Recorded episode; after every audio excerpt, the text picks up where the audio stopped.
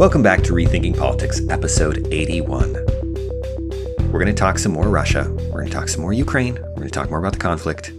Uh, first, an update, brief update, news on the ground before we get into some of the particulars that are affecting people like oil and gas, the threat of nuclear war, etc. Bringing you this news is Oh, I didn't realize. Bradley. Didn't, I was I was over here like, man, tell us what is going on on the ground, Dan. I'm so curious. Oh wait, that's me. Profession- professional news handoff in three, two, one. I was I was rapt audience above. over here. Cue, cue the light above Brad's booth, please. I was I was enjoying listening to your episode. so things on the ground have not progressed as quickly as as Putin and, and many others would wished would have wished. They've also not stopped in the way Ukraine would have wished. I'm sure. Um, Russia's troops continue to advance. They've taken uh, several several cities. They've besieged several other cities. They continue to advance towards Kiev. They continue to to shell these cities night and day. So so the war is is on and it's on full steam. But we're kind of we're kind of stagnating here. I mean this I mean this is this is the reality of war is that sometimes it just well not sometimes it always just sucks, but sometimes nothing decisive happens and that's i think what's going on here. I mean obviously the same factors that were playing a week ago are still playing today which is that russia has serious you know supply issues they have morale issues and they have logistical issues. On the flip side ukraine is is vastly you know out outmanned and outgunned. And you know their their economy is is completely halted you know for the duration of this war. So they're not producing anything. They're not i mean they're they're struggling to produce power for their cities. They're struggling to have enough to eat. I mean these are very real problems. And so the question becomes you know of these two groups that are both in bad situations who's going to cave in first you know? And i don't know. I just don't know. Yes, uh, and we'll we'll definitely talk more about potential ways in which it could cave in um, when we talk about Putin and and the way that you know people use the term off ramp, a diplomatic off ramp, or a, a, some kind of agreement that allows him to save face, and because this has been a disaster, and allows peace to be restored while while providing some kind of a story that that lets lets Putin go home with a win. Oh, and I just want to Um, say one more thing about that because the obvious Please. response to that is well, the entire Western world has rallied around Ukraine and is trying to send in supplies and weapons. The problem is is getting those supplies and weapons to the people who need them.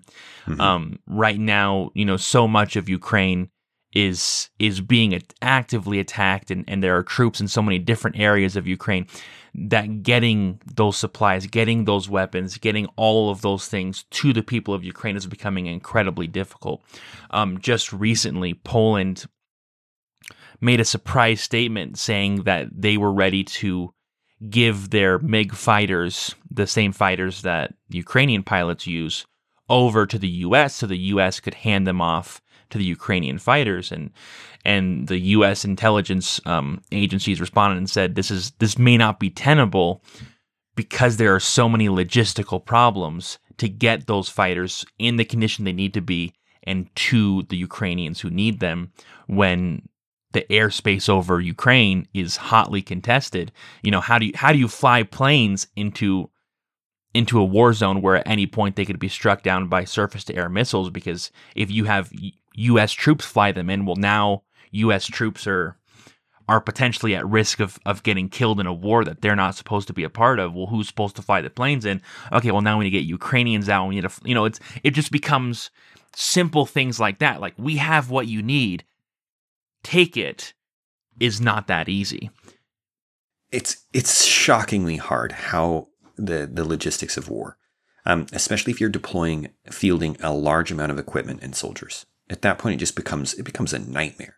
Um, I remember listening to Dan Carlin's Hardcore History. If you if you aren't familiar with that and you're interested in history, you should give it a look. Um, he was talking about uh, World War One. I'm trying to remember the title of it. He has interesting titles for each of his his things, and the title is not World War One, but it was on World War One, and he he was talking about how the the German army when it was deployed, uh, it had something, it had over a million people. It might have been two million people in it, which is just an obscene number of people, Mhm. and just people watching it march, and what it took to get the food and equipment and and the mail to the soldiers to make sure each one has a functional pair of boots, right? That their guns are in enough shape that they can fire and that they can be distributed and that they can be mobilized into fighting, you know, to fight very quickly. Mhm. Like it it was a truly a work of logistical genius given the technology at the time and what the and resources they had to make available that for even the Germans happen. Yeah. to deploy that army and for it not to starve to death. Like just just to be not to just like be bogged down somewhere unable to get what it needs. It's it's insane. It's insane the supply lines and the logistics. And uh Russia's deploying a much much smaller force than that, but still having tons of problems and it it, it takes it, it- problems with these things should be the norm. Obviously, the we're used to seeing much more efficient groups, especially since usually we're looking at the U.S. and the U.S. deploying a relatively small force, um, and so they're much more precise and much better better stocked. Yeah, I mean that's been Um, the U.S.'s mo for several decades now, where we where we will deploy incredibly small forces in terms of these kind of Mhm. numbers. You know, we're not sending in four hundred thousand troops. You know, we're sending in Yes. two thousand troops that are incredibly well equip- equipped and well supplied Yes. and well organized. all the air support Yeah. and the, the coordination that you could possibly want. that makes those troops much more effective per capita Yes. than any other army in the world. Yes, um, and it's it's really interesting. It's a side of war that we don't think about. We just take it for granted that you can deploy that that the raw numbers matter, and they do. But if you can't bring the pieces together, which is extremely hard to do, the raw numbers matter less and less. Um, it's it's cool. A fun fact uh, uh, this Ukrainian war, there have been as many as twenty thousand. Uh, Ukrainians are reporting they've had twenty thousand volunteers from other countries show up and join their join their military resistance. Yeah, and I'd take that Um, number with a grain of salt. Yes, as you should. All of the stories coming out of here. Um, there's a lot of hero stories. There's the one with the the island of people, the island with like uh, a dozen Ukrainians that was somehow strategically important, and the Russians told them to surrender, and they said "f you," and the Russians killed them all, and they were like heroes. And turns out that never happened, or doesn't seem like it's happened at this point. Um, there's a lot of other myths going on out there um, about interactions and you know heroic Ukrainians standing up, and the Ukrainian resistance has been heroic and has been amazing, but it's just you get you get wartime myths to boost morale and Yeah, and it's like all that. mixed together and, and facts get convoluted. And so even things that are based on real events may be inaccurate. I heard there's a Ukrainian super soldier named uh, Captain Ukraine. He's probably real. Well, that one we know is real. We're talking about the other ones that are that are more questionable. Everyone knows about Captain Ukraine. I grew up reading about Captain Ukraine. Goes camp to camp, rallying spirits. Anyway, yeah, news on the ground. Um, I really like Breaking Points for their coverage on this. There's some other news sites you can find that are that are doing a good job. If you want the real strategic breakdown, uh, what was it? Uh, uh, Critical Threats um, is a is amazing. Um, they give you they're war analysts and they they're writing detailed updates. You know, very precise, very careful. Um, the the kind of thing that news organizations use as sources. So, um, anyway, you can find good information on the day to day stuff. But I'm frankly, I'm surprised that I'm surprised. I'm pleasantly surprised that it hasn't fallen yet, and that it's so bogged down. Um, I think a lot of people will be confused by this because, at least they should be confused because a lot of people think that the U.S. people armed with small arms could not resist the US government. And they think if you don't have tanks, you don't have air support, there's just no way you can fight back. But you can see exactly the problem. You can see why that's not true in the way that Putin has to deal with these cities. Because he could, he could, in theory, go, this city is holding out. It's really hard to take it. let's just blow the city up. We have enough explosives, right? We could hit it. We could hit it with a nuclear missile, even or something. Mhm. You don't even need to go that far, right? You, you could blow the city up. You can't do that for for uh, for a variety of reasons. Your the morale of your own soldiers, hmm the morale of your opponents, and the international backlash. hmm You you have to be very careful. Um, I've heard reports of Putin targeting civilians. I don't know how credible they are. Um, no doubt there's going to be a lot of collateral damage, and there will be mistakes, as there always are. No, and, and, if he and starts blowing up cities, there's going to be international. I was going to say, even as it is, he is suffering he's on the line. backlash because of the fact that he is that so many of the people he's fighting are civilians and, and right next to Yeah. civilians. And it's the 21st century. And so you're getting video footage and photos of civilians who were were killed just as they were trying to cross the street. And that and even even as you said there is collateral damage but even if it's even if it was collateral and not intentional it looks very very bad. If you take that to the next level there'll be no there'll be no hiding behind excuses. And then and then you really could you see yourself in in in a war with NATO which is not something that Putin wants Yes, yes. There's a there's a fine line here where if he and, and Russia has been has a reputation for doing this kind of thing in Syria, where they're indiscriminate and they need to be discriminate with the eyes of the world on them right now, just for practical reasons. And if they start getting too far out of line, um, public opinion, like the U.S., eighty percent of the people in the U.S. wanted to cut off Russian oil. Which which is crazy It's everyone is so united against Russia. In some ways, you you give people an excuse, and you could see real, you could see NATO going in. no i mean i mean people are in favor of that people are in favor of uh of a no fly zone No fly zones. which that's is right. which is crazy because that's actually a a military action. You know, that's not a sanction. That's taking the that's crossing that invisible line into into war, into conflict, open conflict. But people are people are in favor of it- because in many ways people do want open conflict. That they see Russia invading and they want us to do something. They don't want to actually fight there, but they want us to do something and and they see the no fly zone as as that kind of option, that kind of best of both worlds, which everything comes at a cost. You know, the idea that we can stop Russia and hurt Russia and save Ukraine without it cost us anything is obviously illogical. I mean, we're seeing that now with with the oil crisis. Mm-hmm. Mm-hmm. Right. If our audience probably knows this, but you can't. The way you get a no-fly zone is you shoot planes out of the air. You you get air superiority. Yeah, well, yeah, you you send your planes into that no fly zone and mm-hmm. and maintain it. You or or or set up, you know, missile batteries there. You have to do something with military force to maintain that no fly zone. Right. That that may not put boots on the ground, I guess technically, depending on how you did it. But it is it's but it's basically it's a, it's military intervention, and and it would be viewed as an act of war, um, rightfully so, because it would be it would be us attacking their planes. Mhm. Um, and so uh, yeah, people like people are trying to get sold into this war and just be cautious of things like that. People are like, oh no no, this isn't war. This is just a no fly zone. And then we'd act all surprised when our planes get shot down. We'd be like, now we got to go in. Um, oil is is the people are the economy is always one of the most important issues in politics. Oil is the most important issue in the economy in a lot of ways. It drives up the prices of everything. hmm Um, to this day, And it's so affected by politics. yes, and it's so that's right, that's right.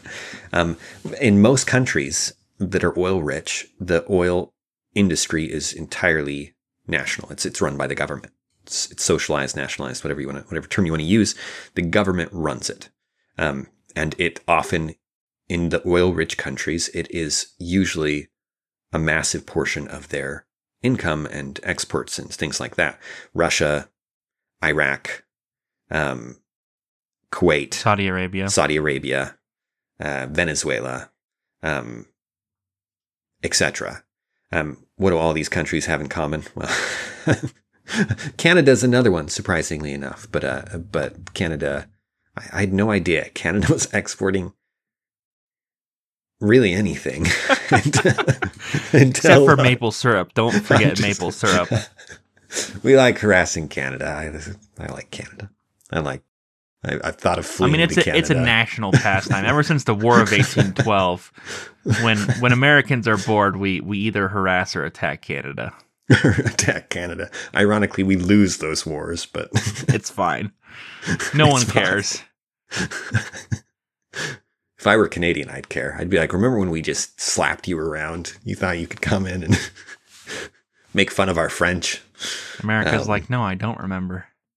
no, actually, did that happen? We, we blotted that out from our history books.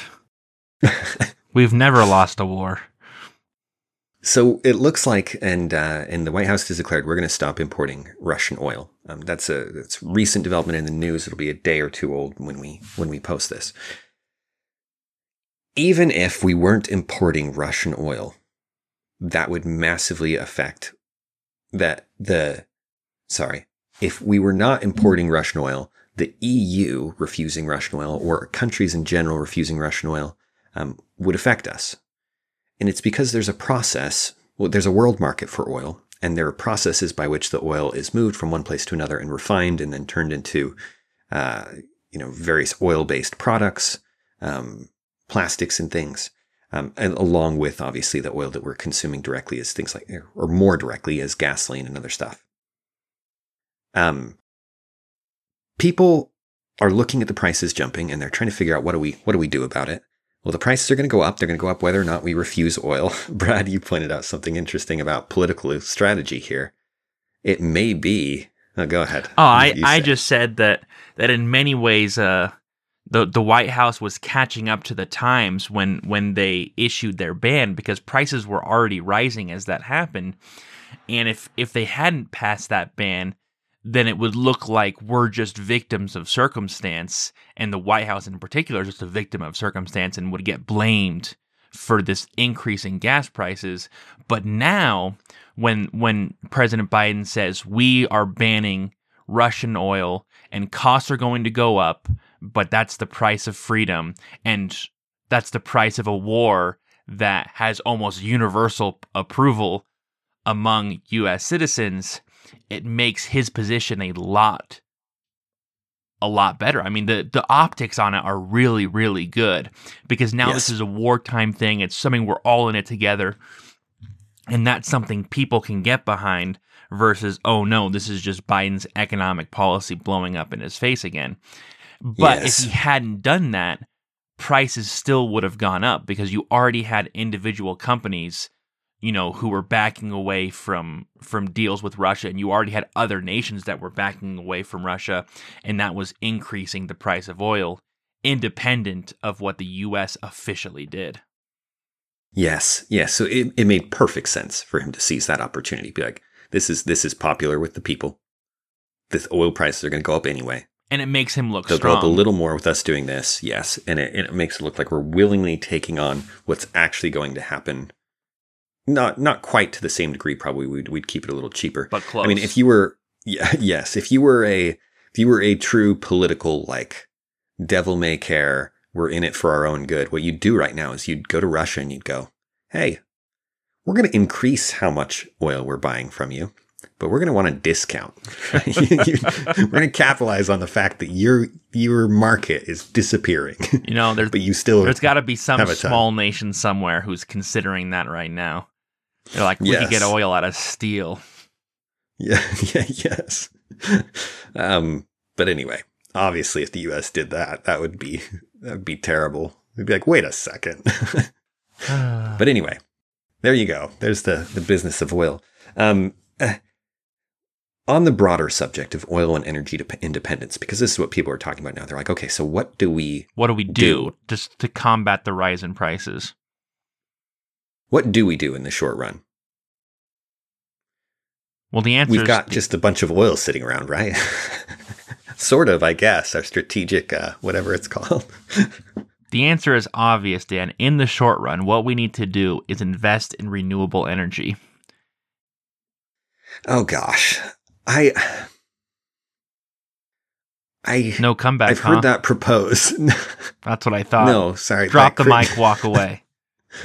Who's next? I've heard that proposed by people who are very familiar with politics who should know better. Um, renewable energy to this day. So right now we are oil is we're using the least amount of oil for energy. Is that the right way to phrase this? Or not the least total amount, but as a percentage. Because our total yes, energy good, good, 'cause our consumption has increased yes. year over year, but the percentage of our energy coming from oil has decreased. Yeah. Yeah, so it was it was uh, it peaked at ninety four percent of all energy was was oil based, was generated through oil of some kind, Or natural fossil gas, fossil fuel. Because that includes coal, right? And fossil fuels. Because there's Yes. there's no way that 94% of yes. our energy was just oil in you're correct. 1966. You were correct. You were correct. Fossil fuels. You were correct. Yeah. So so there's a, and I'm conflating the two because this is uh, when we talk energy, we're talking fossil fuels versus, Versus. renewable. even though Yes. coal and oil are very different. Yes, yes, but are both are fossil fuels. Um, yes, so so switching into fossil fuels, not not oil particularly, fossil fuels make up currently or currently in 2019, um, all of Current enough. ever that we look at lately is 2019. It's like people don't. Did we just not collect data during COVID? Like, it just seems to have stopped. Um, sometimes it's because we deliberately want before Yeah, COVID. yeah. This time it's just what we found. Um, was it 80%? 80% of it is fossil fuel based. Um, and it is a ridiculous amount. Uh, obviously, the raw numbers would be meaningless, but it's like 18 million barrels per uh, 18 million barrels a day of of a uh, day. I think that's crude oil or is that oil products? I'll have to look. I think that's oil consumption. Um, yeah, oil. And, and if we were to look at fossil fuels, and obviously you'd have Be to measure more. that differently, um, but it's it's going to be a crazy amount. Um, we we are a long ways away from being able to replace all of that with renewable. The closest we could get to that, the like, if we we were to just throw the entire weight of the federal government behind it, um, it would still take, I think, well over a decade. It would take ridiculous amounts of money. It would restructure our economy. You would have to change all kinds of things. Um, I mean, people had this idea of the zero emission, Mhm. zero, uh, zero emissions, um, and getting rid of, of our dependence on fossil fuels and, um, and, and, and this idea that the future of energy is not fossil fuels.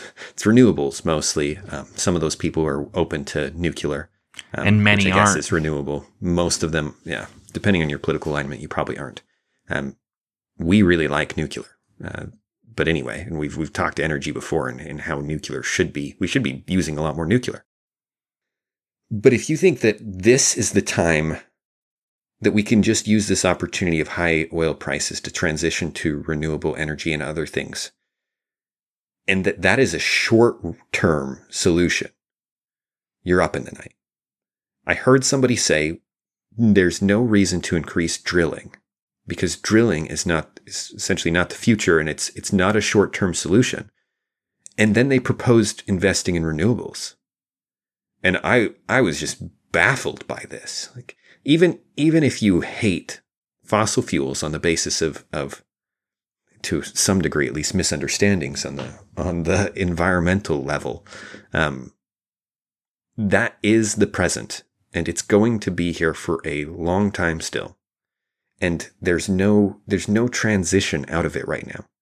We have to find oil and we have to find it asap um or we just start driving way way less which is which is not going to happen. Our economy isn't built for it right? We we don't have the the means to do that. Public transit isn't even going to wouldn't even make a debt dent in most of these cases.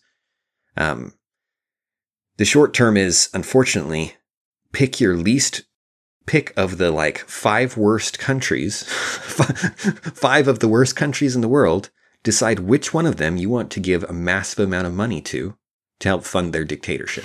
That's our that's our current it's not even do we have to pay a terrible dictator who is extremely corrupt doing terrible things to their people? It's which one? Which one? You know, it sounds like you're you're joking, Dan, but but recently we were we were sanctioning Venezuela and and reducing our oil consumption from Venezuela, and sure enough, as we turn away from Russia, one of the countries we're considering moving back to and increasing our oil um, purchases from is Venezuela. You know, the the Yeah. the reasons for sanctioning them haven't really changed.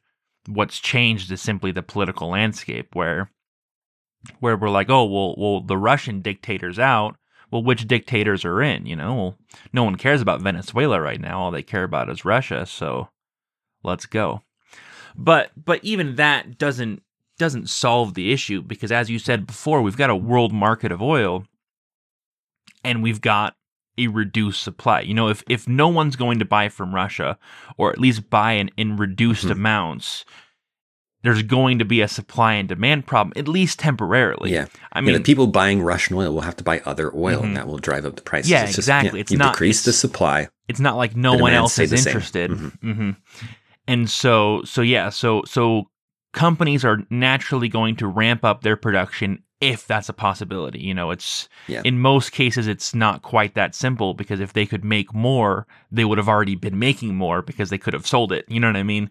And so, but there is the fact that as oil prices go up, they can produce more less efficiently and have it still be justified in the cost in the in the price excuse me but so in the short run prices are going to go up and there's not really anything we can do to stop that i mean the only thing the us could do is release more of the reserves which Yeah. is which is a, Just a risky increase move the supply. yeah, is Yeah. is just use you know is basically a an oil subsidy.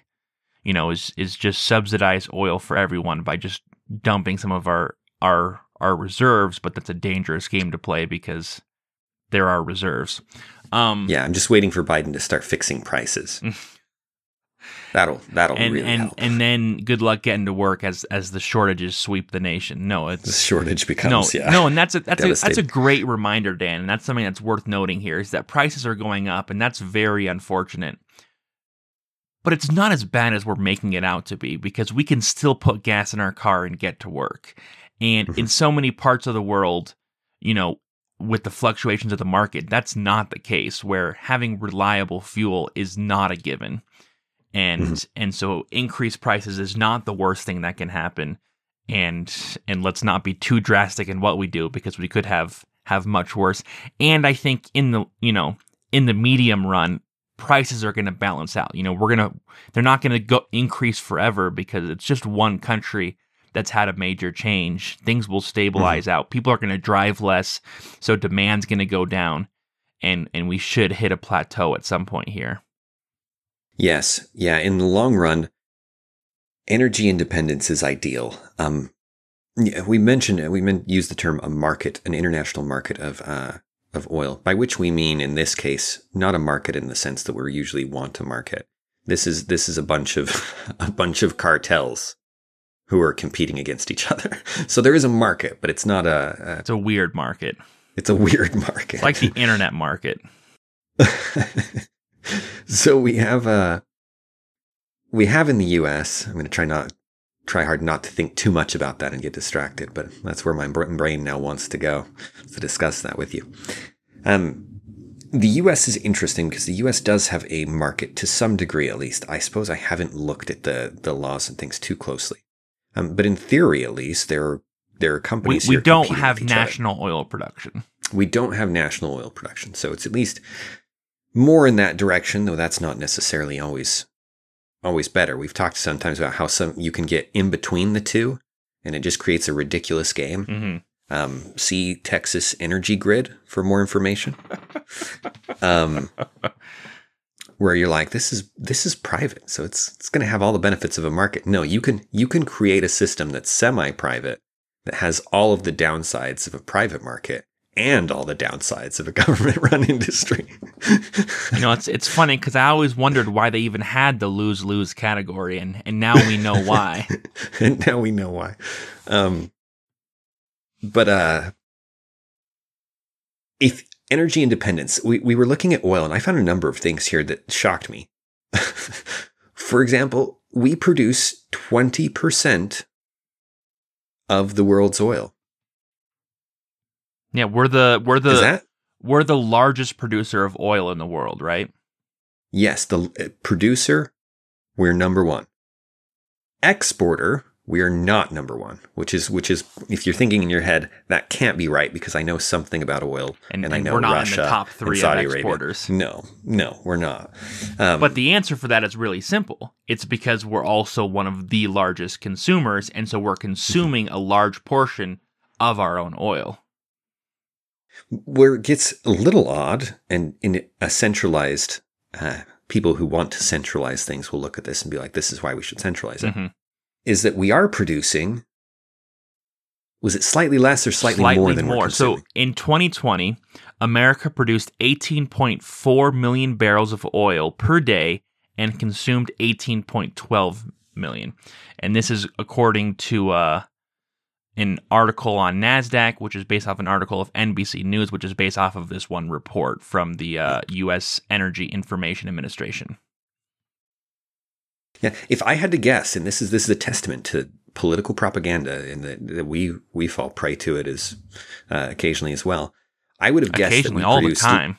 all the time. It's hard. If you're not looking at it directly, you're probably going up based off of some myth. If you were you were to guess from how Republicans talk about our oil production, you would guess that we are producing. Not I would have said nearly if enough. I had to guess, I would have said like two or three percent of the world's oil. Maybe less. I maybe would have guessed less. That we're that we're producing twenty percent is crazy. And I would have guessed And- that we were producing half of what we consumed. You know what I mean? Yes. That if we were consuming 18 million a day, I would assume that we were producing 9 million. Something like nine. And so we needed to get the other 9 million from the other countries because I know we're we're heavily reliant on imports for oil. So why do we import a bunch of oil, Brad? Well, as someone who's a big fan of sugar, I can tell you it has to do with sweetness. if anybody in the audience gets that joke, please tell me. Because there's something And wrong then- with you. yeah, yes, and Or you have or you happen to to to, to just be You have to work. familiar with the, the Yes. oil industry. yes, in ways that I've never heard these. I'd heard light and heavy. I'd never heard sweet. Anyway, please explain. So, so, so right now, the U.S. Um, produces 18.4 million barrels, consumes 18.12, and we import 7.86 million barrels of oil per day. In other words, that means we're exporting, you know, a third or a little bit more than a third of what we produce each day, and then importing back that same amount from somewhere else in order to balance our our uh, our oil sheets here, which is which sounds insane on paper, um, but is actually not not the most unusual thing. Um, the comedian Mhm. Brian Regan has a, a great skit where he's he's driving along and he sees a a truck going one way full of a logs. bit is the word you're looking for, but carry on. what did I say? A skit. A skit. He acts he it acts out. this out. His impersonation his impersonation of a truck is is you have to see incredible. it. He has a bit. There's I mean, if you've seen Brian Regan, he gets into it. You know, you could call it a skit, you know. He does. That's true. Fair enough. But he He has a it. bit where where he's got a you got a logging truck going in one direction on the road and a logging truck going the other direction, both fully loaded. And he's just like, you know, you had logs? You know, we we, we got the order form. You know, why why are you shipping one product to point A from point B and the same thing back and forth? And that's exactly what's happening here. And and there's a lot of nuanced reasons that those same people who understood the sweetness reference will get about about costs and about you know national trade deals and all of that and all of that comes into play but but the simplest answer is that there are actually different kinds of oil and they're categorized by their weight and their sweetness which has to do with how easy it is to refine which is the weight and the sulfur content which is the sweetness i personally have never tried oil but next time i do i will pay attention to that sulfur content to see how If sweet it you- really is. No, seriously, can we just take a second? Sweetness based on sulfur content? What? and and it scales the other way, right? So the, it's sweeter if it has less sulfur, right? Yeah. Well, and and Yeah. to be fair, all of the sweet things I've had have had a very low sulfur content. So maybe there is something there. Anyway, funny the way these terms terms come about. But so so basically what happens how we measure the absence of sulfur. So basically, what happens is you have industries that are set up that are producing oil at a certain at a certain level in the United States, certain like grade or and then you have industries that want oil at a certain level that's a different level in the United States. And in order for oil produced in the United States to then come back to the United States, it needs to either be changed or the facility that's receiving it has to change their procedure. And so there's a cost. It may be an initial cost or it may be an ongoing cost. And then you couple that with you've got other nations that rely heavily on their exporting of oil who might be interested in undercutting those businesses in order to get you know the US business and so it may be cheaper for those companies to export it even when you include transportation costs. Yeah, and and the the way that you can tell this is all messed up and not market based, uh, among other ways, is that if I want to get, say, why is it I'm looking for some generic product and nothing comes to mind? Well, we'll say we'll say I want to get a new pair of headphones. I buy whichever pair of headphones strikes me through some kind of market app, Mhm. usually like Amazon or something, and it's ordered from wherever the heck it is. Yeah. If I want to buy oil, I go and I lobby the government to make a deal with such and such country because they run the oil production in their place for X amount of oil.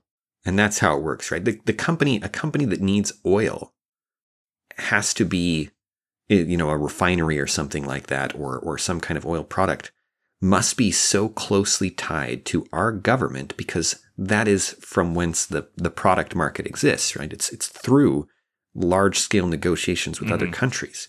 It is,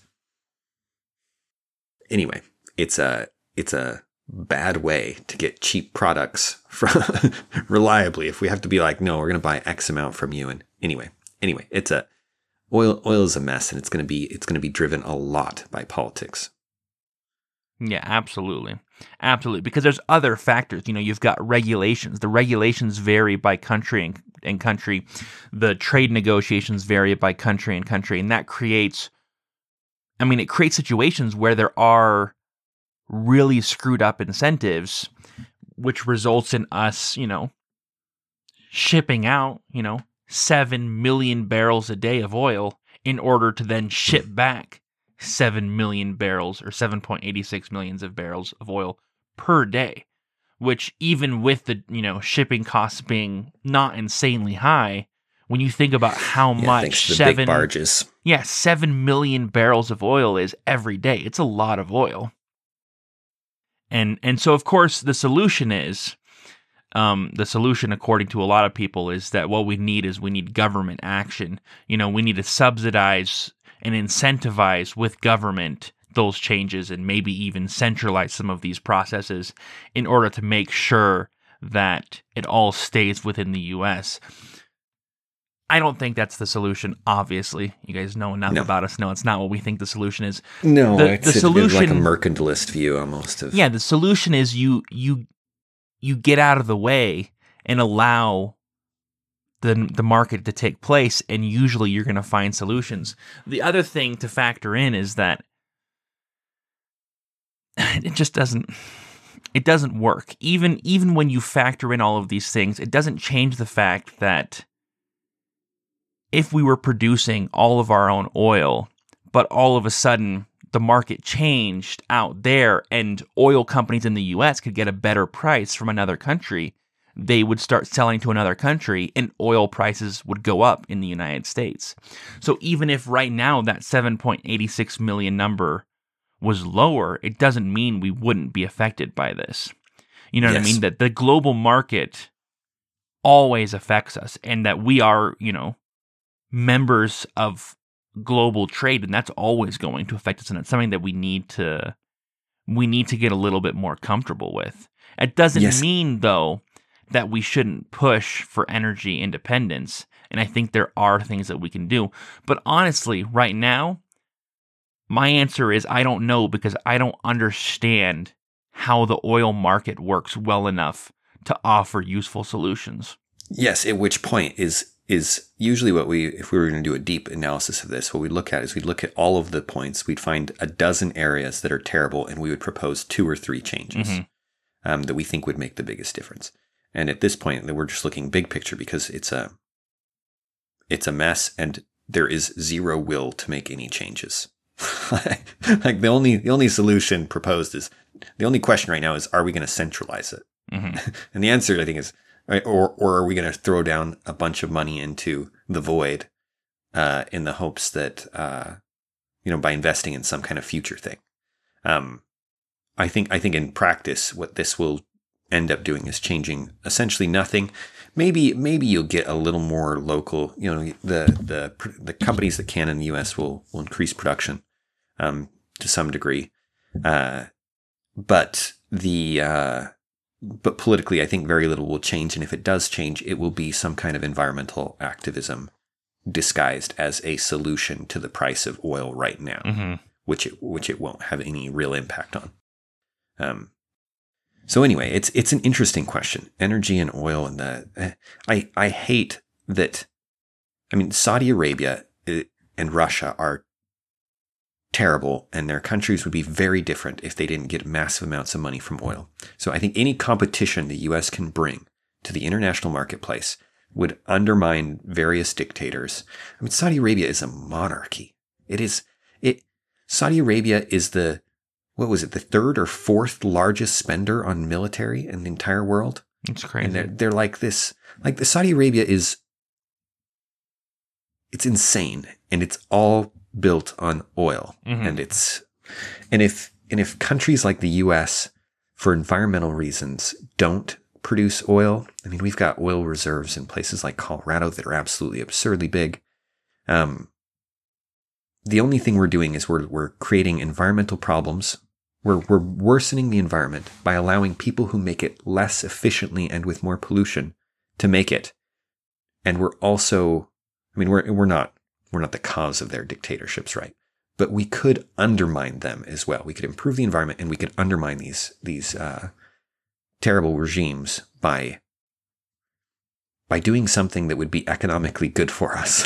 like it's there's there's just a lot of things here that that that bother me in terms of in terms of I, I think the reasoning. I think we're stuck in this this perspective of of of an oil spill and the damage it does and pollution that is actually like 40 maybe 50 years old at this point just behind the times in terms of the science and the actual impact on on the environment and what and what our technology allows us to do in terms of pollution and those kind of things and and and extremely optimistic of a future in which we don't need fossil fuels that just isn't close yet. Mm-hmm. Yeah, no, I, I, I couldn't agree more. I think that we don't want to, we don't want to narrow all of this down to to sound bites that that miss the mark. You know, to say it's it's fossil fuels versus uh, green energy is is as you said Mhm, is mhm. is terrible because that's not possible. You know, as you said before, we're in favor of of green energy options. You know, I've Right. I've thought solar energy is is fantastic, even on a personal level, for a long time. It doesn't change the fact that Texas's power outage, in large part, had to do with the transition they made to solar, and, and it re- A larger reduced portion of it being it reduced on their Mhm. ability to increase their production in high demand times. You know what I mean? It reduced their flexibility because fossil fuels have always been more flexible. You know, you you, ramp up. yeah, you can ramp up and ramp ramp down in ways that is much more difficult for renewable energy. Um, in case of, of solar, you know, or wind. Sorry, I, I said solar, but I meant wind. It was the the huge wind farms in Texas that that are just unreliable because they only produce when they produce it. Um, but things like nuclear energy, even nuclear energy is is not the ultimate solution. If we had 100% nuclear energy in the United States, most nuclear power plants have no ramping capacity. You know, they just produce what Yes. they produce. And, yes, and that so they can make up a portion, but they can't they be they can't, can't be exclusive They can't be exclusive. You know, you can't unless take you want to just way overproduce. yeah, you can't take nuclear combined with solar and combined with wind and, and call that your solution unless you want to have, you know, huge overproduction or huge battery reserves that just doesn't make sense in the world yeah, that the we live in today. It doesn't sense. Yeah, it doesn't Yeah. work. And there's just and it's and there's so much more than that. I mean, we talk about like this is a plastic world that we live in. Most plastics are produced from some some form of oil, and that's something that in many cases we um, outsource to other countries because the emissions from plastic creation we consider too much, and the the safety standards in the U.S. are too high, so we don't do it here. We have them do it in, at an even lower standard in another country instead of having some middle ground standard here and producing it here much more efficiently. Um, yeah. but these are examples of just the nonsense that goes on. You know, we can be in a situation where we're producing oil here, shipping that oil to another country so they can make the plastic and then ship the plastic back to us instead of us Yeah. just making the plastic here because of political reasons. Yeah, yeah, yeah. In some cases, in, entirely driven out of concern for the environment. Mhm. We've made the environment. We've, we've uh, had a larger negative impact on the world. Yes, less less negative impact perhaps in our in our own backyard, but uh, but worse in general for the world. Yeah, it's it's interesting, and it's a it's a it's a sphere that I feel like uh, could change in the near future. I hope I hope people maybe if if nothing else, maybe people are starting to think about uh, nuclear energy and stuff, especially as Germany like kicks up its uh, or is talking about it at least, kicking up their nuclear uh, power again, which they had moved away from. Um, speaking of nuclear, and, and this will probably be the last thing for today. We've gone quite a while. Um, we'll talk. We'll talk Putin's motivation, which I well, well, quick summary. Putin's motivation. We talked about it last time.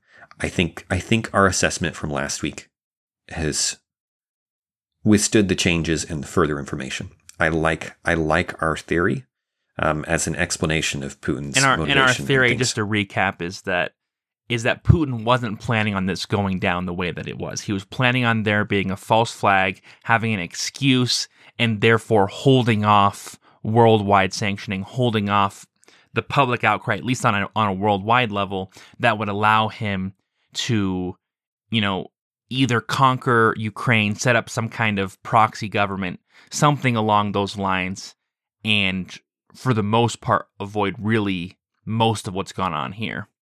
Mm-hmm. Mm-hmm. A, a false, a good false flag would have divided even the Ukrainian people to some degree. Um, so they would be less, uh, you know, they would defend less. Uh, his people would have much higher morale, and he wouldn't get the protests at home. The international community wouldn't sanction, as you said. It would just, it'd just be a very different world if there, if that smoke screen worked. If there was a smoke screen at the beginning and it was effective. Um, he, uh, people were talking about looking for an off ramp. If you, if you want now Russia is committed. They've sent troops in. It's it's now a point of pride in some ways. If they if they back down, they look they look even worse Mhm. in some ways. Um, and so uh, the idea of an off ramp is how do you diplomatically diffuse the situation in a way that lets lets you start thinking in terms of uh, you know of putting this behind you, looking to the future, no longer being enemies, and and Putin being the aggressor, saving face. Um, so what what could you give to Putin? What concessions? What negotiations? What can you grant to him that allows him to say we won, and and to have some kind of story that allows you know allows this to end and ideally end permanently. Um, and that's that's the kind of the the level of diplomacy that people are looking at and how you how you try and negotiate from here because as it is, it doesn't look like he's going to just. It, it would be so bad if he just went home and was like, "Yeah, we lost." like, like, like it, there's just no. If he wants to keep his life and his job, that's probably not the way to do it. Um, so anyway, but that that I've heard a lot of good analysis of this actually from from a variety of people. So we'll we can forbear on that and talk nuclear war, which is something that I hear a lot of talk about that makes very little sense, or that it, that isn't isn't quite as uh, I think on point. Um, fun fact: intercontinental ballistic missiles (ICBMs) are crazy. we learned some things. Dan Dan just learned that that ICBMs are are are crazy. I well, I I had some sense well, obviously that these the are 70s, another Dan. You've caught up. But, you were telling me that they fly at 15,000 miles per hour. Potentially. Potentially, potentially. Yes, yes. And so I, I would assume that a US ICBM is above 10,000 miles per hour. Um, that is so fast. And I've, I've heard things like, you know, from here, an intercontinental ballistic missile can hit this place in this amount of time. Mm-hmm. But I'd never given it much thought. Never really given it much thought. They are so fast. Um, at 15,000 miles per hour, they're covering, did you say four, four miles? miles per second, approximately. I don't. You would. that, how how do you even comprehend what that looks like? I get it. Yeah, nothing moves that fast except rocket ships and satellites that are orbiting the Earth. Right? Nothing nothing is within that range. Like I think I think to break into orbit you've got to be going like 18,000 miles an hour or something like yeah, that. Yeah, in in this atmosphere things don't move that fast. And yes. as they come back into the atmosphere, they do slow down, but they're that's still right, going right. crazy, crazy fast. No, that's true. I bet within within the levels of atmosphere that these are passing through, and I, I I'm not sure exactly what height they attain. It's it's probably really high. You'd want to there, there's going to be a point mathematically where you've maximized the the trajectory and the atmosphere and different things, and so that you're uh, you're accurate and you're traveling. And You're not going to hit other things, and you're going to uh, uh, maximize fuel consumption and things like that and speed. Um, and there'll be trade offs, of course, but but you you find optimal uh, ranges and heights and things like that um, mathematically, and it, it's just that is so fast. Um, one of the interesting things you said, welcome to the 70s. There's another way in which the conversation is stuck in the 70s. It, it, when we talked about nuclear power plants, most of the myths that, that need to be refuted to get people comfortable with nuclear power have been around since the 70s mm-hmm. and 80s. And it's as if it's as if time froze and what happened then is what would happen now if we did it. We've we've not improved in technology, we've not improved in safety protocols, we've not improved in anything. Yeah, like Chernobyl, which took place in the 80s, is a is a 70s era, you know, nuclear power plant with 70s era technology that was and this is crucial that was bad for the 70s this was not the standard in the 70s this was worse than this any other country's safety standards at that time yes and, it's and so it was the worst of the 70s but it's also the 70s. You know, it's not the 70s now. Technology yes. has improved, but people haven't caught on to that. Yes, especially especially like the technology of missiles was young at that point. Like uh, nuclear nuclear power, nuclear weapons were extremely young at that point. How to how to uh I mean, I, I, would be curious what the top speed of planes was at that point. I guarantee it was not anywhere close to 15,000. 15, you were well, it's we it's looking, not now, but it's not now. Planes don't move that fast. They don't need to, but even if they wanted to, they couldn't come anywhere close to that speed. Um, you're saying an experimental fighter. Uh, yeah, the X 15 hit over 4,000 miles per hour. Yeah. But but that's not realistic. Realistically, it's the fastest fighter jets actually move at about 2,000 at max yes. speed. At max speed, which you, you know, probably and, and those are the, the fastest yeah. fighters. Yeah, and there's a reason for that. Obviously, if you're a plane, you want to be able to turn. And if you want to turn, like there's, you'll note that a rocket doesn't have much in the way of wingspan. There's a reason for that. A missile doesn't have wings. if you, the slightest adjustment would rip them off, and it's not going to help them go fast straight forward. Um, they don't turn the minute the the Minutemen missiles last minute. They're like, oh no, we're targeting the wrong city. Right. Detour. Right. It's not how this works. Um, it's not how projectiles in space work. Uh, not outer space, just airspace. Inner space. Inner space. I suppose. That's what we're going to call the atmosphere from now on. inner space. We have inner space and outer space. We're hanging out here in inner space.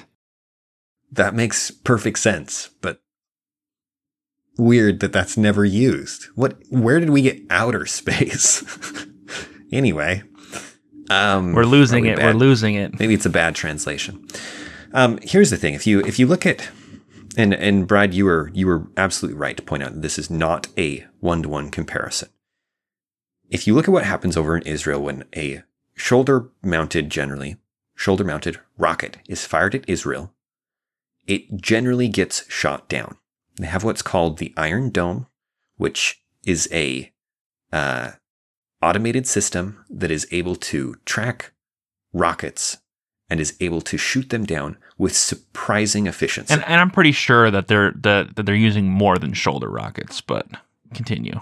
To, to, to you're right. You're right. Shoulder rockets are, are uh, other uh, other land based rockets, but not not we're not talking uh, huge missiles yeah. or uh, state of the art. Mm-hmm. Uh, weapons, though I'm sure it would do a fair job at least, and, and maybe an exceptional job even against those. An intercontinental ballistic missile, because ICBM is painful for some reason to me. Uh, an ICBM. You'd rather say the word intercontinental. yes, that's just rolls off with what seventeen syllables. just rolls off the tongue, Brad. Rolls. Um, is moving at a speed that is absolutely bananas. And, but it is also generally launched at a much greater distance. Um, moving at 15,000 miles per hour or between 10 and 15 or whatever, whatever standard, 15 at max. Um, you're crossing the world. You're, there's a significant upward trajectory. There's a downward at the end, right? So it's not all it's not all horizontal. And the world is uh, uh what what is the the the world is round. Is that what you're looking for? no, because you're over you're over here the taking cir- a stand the against the flat earthers. The, the, circumference of the world is something like twenty four thousand miles. Uh, twenty four. What is the circumference of the world? Um, not particularly relevant, but the point I was going to make was that, that the circumference. But the, circ- the circumference of the world is going to be x, and the circumference once you have ascended to a height way above the surface, right, that thousands of feet above the the air, the circumference is then bigger. Uh, bigger, obviously. The distance you're traveling is bigger, and you're traveling at an arc to keep that uh, to keep that height. Obviously, I guess it's an arc around the circumference anyway, but you get the idea, right? So there's there's going to be travel time, and it's going to be slightly increased over the the actual mileage of of how the crow flies, as they say it. Though ironically, the crow also must descend and descend, but it's not going that high. Besides the point, as the threads just just continue to untangle. Um, the point being, uh, it takes it'll take minutes generally. Um, uh, you can you can see why if the rockets are moving, if the the ICBMs are moving at a rate that fast, having them in Cuba is going to be much crazier and harder to defend against than having them in Russia. Even though in Russia they will launch them north. Uh, we had a conversation about this. There's a there's a there's an Air Force fighter base, fighter base, bomber base in North Dakota. Why? Why on earth would you position in North Dakota? Because it's the shortest flight to Moscow. And they go right over the North Pole. That way they can um, bomb Santa on the way back. they, can, they, can, pick up their presents. Um, anyway, what would happen? This is the way people are talking about uh, nuclear engagement. Now, we don't want a nuclear war with Russia. It is worst case scenario. And there are nuclear submarines out there. No one knows where they are. Um, I assume Russia has them. I assume we don't know where the Russian ones are. It's possible we do, but it's just really, really, really, really, really, really, really hard to track things underwater. It's really hard to track things even a short distance underground with our modern technology. Um, it's extremely expensive and very difficult to do, and so we don't do it. Um, random archaeology fact. Back to our oil discussion about drilling for new oil. yeah, yes, we drill for new oil. We don't have like some kind of like a device that you can just go use with abandon to discover uh, discover deposits deep underground. We don't even have them for things a short distance underground. It's we can do it, but it's so ridiculously expensive. Anyway, uh, the submarines are the are the most frightening thing because they could be right off your coast, right? They could be relatively close to you, and they could fire intercontinental ballistic ICBMs from a short distance. Um, the good news is that it has been 50 years since we learned this was a threat. 50 years. Think about that for a second. And what have we done in the meantime? We've improved the speed of the missiles, and so no doubt so have our opponents, which makes it harder to stop. But but not but, much. I mean, basically, we not peaked. Much. ICBM technology peaked in the 70s and the 80s because that's when it mattered. Why would we spend, you know, the the 2000s working on improving a missile that we have no intention of using? Yes, yes. Um, and uh, and yet our defenses, we, we've had we've had 40, 50 years to sit around and go, how do we stop this from happening? And for some reason, a lot of news people talk like we have had zero answers to it. Mm-hmm. Just just not far from where I live. I forgot the name of the business again. there's a there's a Lockheed military Martin. Lockheed Martin, thank you. There's a Lockheed Martin missiles and fire missiles and fire control uh, center over there. Um, I know people who work for it. They the there are a variety of ways to stop a missile that has been launched, to detect that it has been launched, to see it coming, and to stop it before it becomes a threat. And we have spent a ridiculous amount of money developing it. And you can see it in a minor form. Obviously, it's going to be different in the Iron Dome. That technology applied to ballistic missiles, um, which obviously have to cover a much wider area. And I don't know, I don't have a good idea because it's top secret, which, and, and, this is why most people don't seem to know about this, right? It's not talked about publicly because it's, it's absolutely crucial military facts that uh, are defensive capabilities. But I no doubt Russia knows that if they launch nuclear missiles at us and we launch no- nuclear missiles at them, it's very possible, and I would say it's very likely, their missiles do not hit us. Or most of their missiles hit don't hit us. Most of their missiles, right, right. We're not going to get 100% effectiveness. And that makes a massive difference in the nuclear war. Mm-hmm. The nuclear war used to be mutually assured destruction, mm-hmm. was how people described it. We shoot missiles, they shoot missiles, lose lose. You're looking for another application of lose lose. Mutually assured destruction is one of them. This is why people choose this. Um, the missiles are in the air. Great. Let's launch our missiles in the air. And the buttons have all been pressed. And now we just wait for the end of the world. That's how people keep talking about this. If we, if we end up in a fight with Russia, mutually assured destruction. Um, now there is a lot of the world probably that doesn't have that defense capability, but the US absolutely does. And they would deploy it at least in critical locations, at least in critical locations. And I would be surprised if they couldn't deploy it in a, in a, over a wide portion of at least the, the strategic targets. I guess if you threw a random missile at a random place in the US, it might hit home. But if you're targeting military installations, which is the only thing that makes sense, or political hubs and those kind of things, um, I expect that we would have a very good chance of shooting it down which changes the math, doesn't it? Mm-hmm. Doesn't that change things? Mm-hmm. Can we breathe just a little bit easier? Um, yeah, that that, w- that the world ending in thermonuclear war is just it's it's really not on the table. It's not. It's I. I I'm I'm pretty confident in saying this. If I'm wrong, and you know what, the world ends up getting destroyed in a thermonuclear war, Go ahead, stop listening to the podcast. Be like, those guys don't know anything. Yeah, so if that's right, that's right. At that point, feel free. We will stop. We'll just we'll call it ourselves. You know you what? it's like, yeah, don't listen away. to us anymore, guys. We were we'll, wrong. We'll, yeah, well, as we blow up. Um, I was going to say the the big threat that people hear about actually, and and this is it's funny. Movies have tracked this actually pretty well.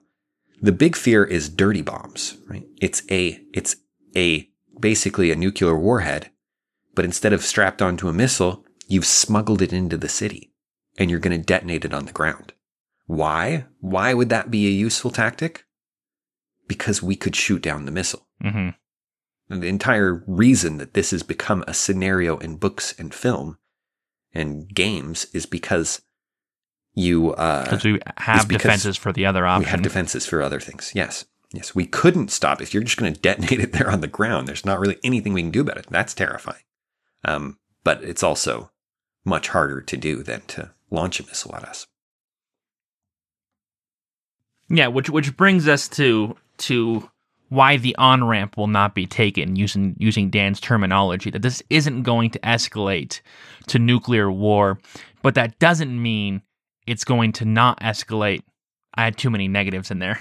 It, it doesn't. it doesn't mean that war is off. the It doesn't not mean that. See if you we're going to make this a an obstacle course for you to understand. Uh, I I could be a politician. yeah. You know there is a possibility that that Russia could go to war with NATO and it could be a conventional war that takes place over Ukraine. That could happen without it leading to nuclear war. I'm not saying it's going to happen. I'm not sure it's going to happen, but that is a possibility. I think right now the western nations are working to avoid that, but but I mean it, this war is the the war is surprisingly popular and I could see I could see something happening. I could see the US or other NATO nations getting sucked into a war here because it's politically expedient. And Yes, and that's it is crazy. weird that it's the it's weird that it's the political leaders who are like, no, and the people are like, yeah.